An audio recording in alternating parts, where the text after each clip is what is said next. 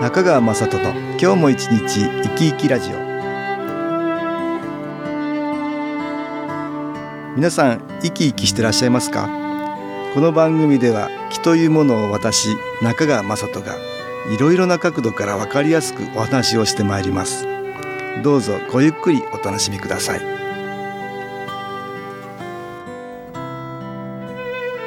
中川雅人の今日も一日生き生きラジオ。この番組は気のある生活あなたの気づきをサポートする株式会社 SAS がお送りします。おはようございます。株式会社 SAS の中川雅人です。今日も東京センターの佐久間由紀子さんと気についてのお話をしたいと思います。佐久間さんよろしくお願いします。はいよろしくお願いいたしますあの家族の仲がね、はい。悪いっていう方がね、はい。い、らっしゃるんだよね。あいらっしゃいますね。うんよくご相談を受けるんだけど、はい。家族の絆。これがねとっても重要だけど、はい。それがあまりあーいい方向に行っていない、うんね。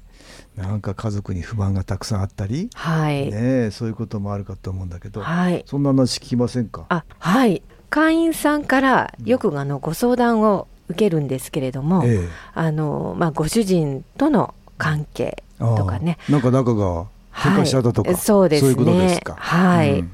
はいはい。あとまあ嫁姑うん。問題、問題、ああ、はい。そういうのもよくありそうあですね。りますね、うん。まあどうしても意見が合わないとかね。そうですね。教はい。育方針。が、おばあちゃんと娘では違うとかねなんかありそうですね そういうのも、ええ。まああの家族っていうのは、はい。とってもね身近な存在ですよね。はい。仲がいいことに越したことはないんだけどないですけどね。なかなかそこの関係がこじれてしまうことってはい。よくありますね。ありますね。うん。今の話ばっかりなくて親と子供、はい。ねお母さんのことがとっても嫌な娘とか。あそうですね。そういうこともあるでしょうあしり娘息子がねなかなか言うことを聞いてくれなくてやきもきしちゃう、うん。もしくはイライラしちゃうはい。親御さんとか、はい。そういう方もいらっしゃると思うんですよそうね。結構身近な存在だからこそ、い、ろんな問題が出ている、うん悩みになっているっていうことはありますよね。あります。他人だったらはい。じゃあ縁を切るわって言って。あそうです。仲が悪くなった友達だったうんうんうん。らもうその人とは口聞かないっていうのはあるんだけど、はい。はい家族だとそういうわけにはいかないですよね。ですよね。やっぱりなんかこう、うん。意味があって家族になってそうですいよね。るんですかね。うん、気の観点から言うと切っては切れない縁っていうのはね、はい。とても重要だからっていうことだね。そうです。だけどそれがなかなかうまくいかないっていうことがあると、考えられる原因としては、はい、どうでしょうね。それぞれお互いにこんなことは分かるだろうってうん、あまり話ができてないってことないですか？あありますよ。なんか自分ばっかり我慢しているような気になってるんですけど。はいはいはいはい。はい、その気持ちをね相手にまあ伝えていたかな、はいはいはっていうい。自分でも体験ありましたか？ありましたね、うん。なんで私ばっかりみたいな。感情がこう高ぶってくるでしょ、そうりま家族したね。だからこそ言わなくても分かるだろうとか維心伝心だとか。そう。だからそんなこと私常識でしょ？とか。そう。私こっちやってるから洗濯も畳むの当たり前でしょ？みたいな。なんかそんなねね。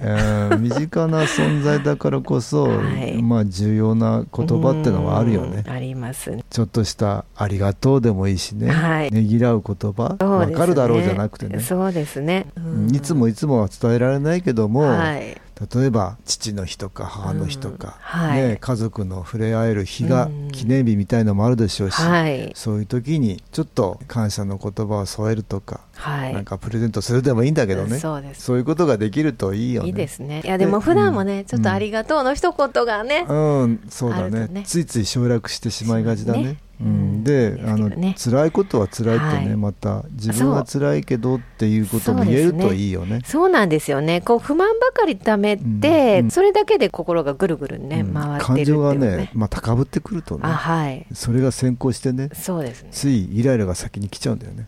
まあこれ心に余裕がなはい。いっていうことなんだけど、ああそういうことなんですね。うん、それにはねうん。少し機能観点もね必要かなと思います、なるほど。ここで音楽に気を入れた CD 音気を聞いていただきましょう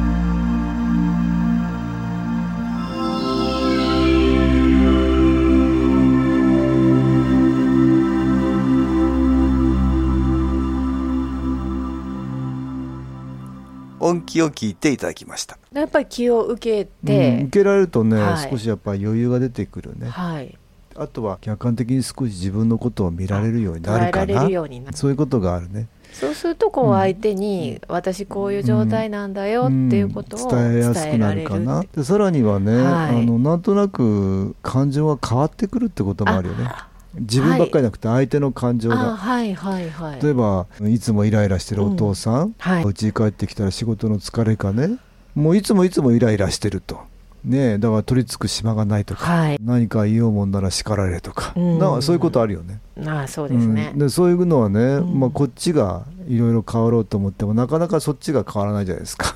うんそうですね、んそっちの人変えたいと思うんだけど、うん。あのなかなか変わらないじゃないですか。ですね。なんか意見しようもんならはい倍返しで帰ってくるとか、そう怖い。そうあそんなこともあるでしょ？ありました、ね。うんでその人なかなか変えられないですよね。そうですね。まあ、なので気を利用するってことがありはい。その人はやっぱりいろいろ引き受けてるものがあってマイナスの気をね影響を受けてる、はいはいはい。引き受けてるものがあってはいその影響をかなり受けてるからそんなような状況になってることがある。ていうことですね。それが自分がまず気を受けることで、はい。そのいい気がそちらにも伝わるってことがあるんだよね、うんはい。だから気を利用してみるといいよって私よく言うんですけど、うん。まず自分に気を入れていくと、はい。い、い気がそちらに伝わってはい。何か症状もしくはね、いろんな状況が改善するっていうことがあるよ、まあ切っても切れない縁だからね、うん。これ佐久間さんも体験あるんでしょ、そうですね。私、まあ幼少期の頃ね、うん。祖父がすごくこう怖いおじいさんでね、うん。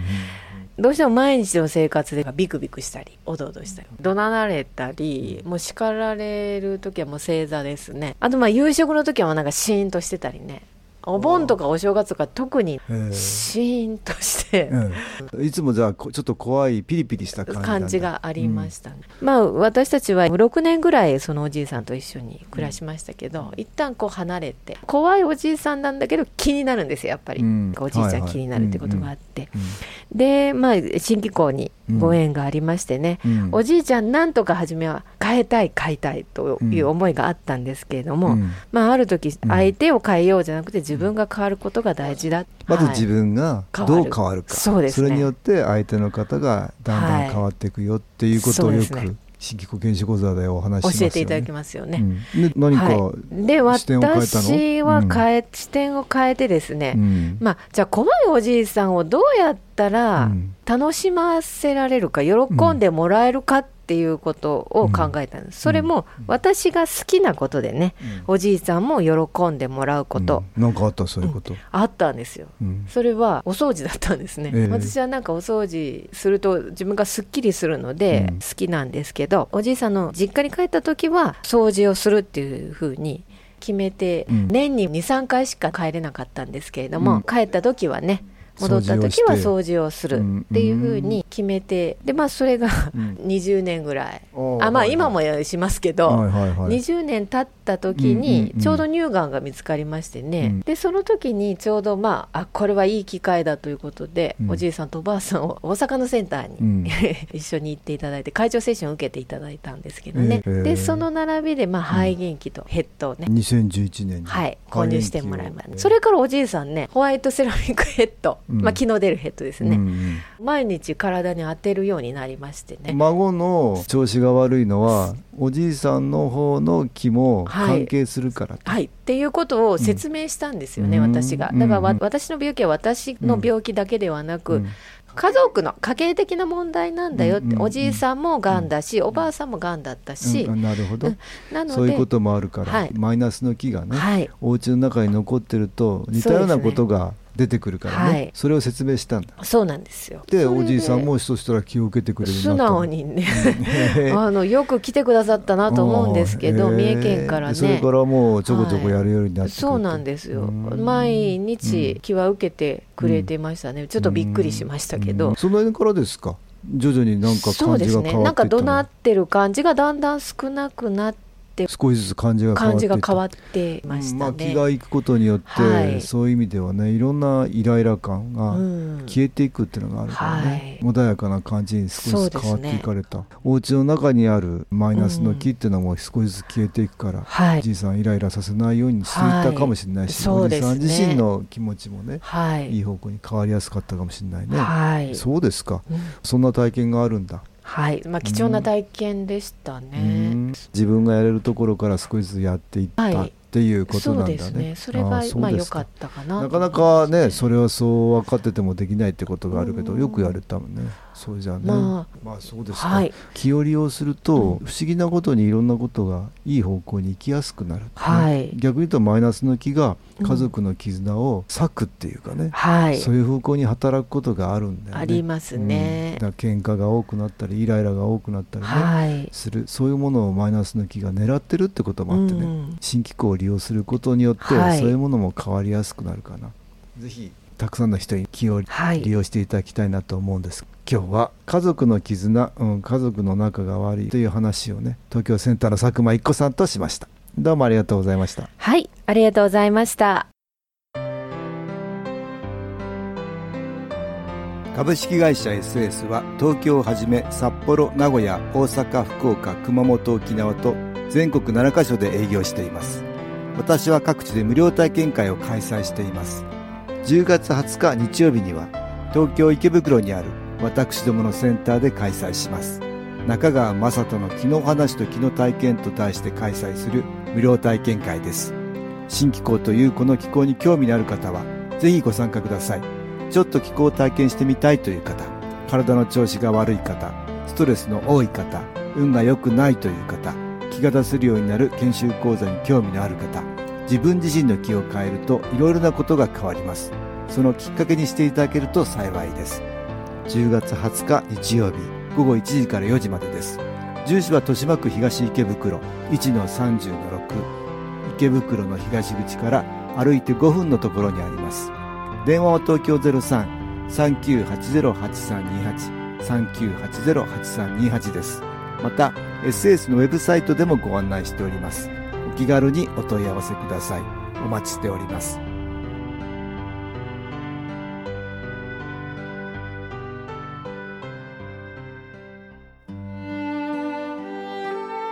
かがでしたでしょうか？この番組はポッドキャスティングでパソコンからいつでも聞くことができます。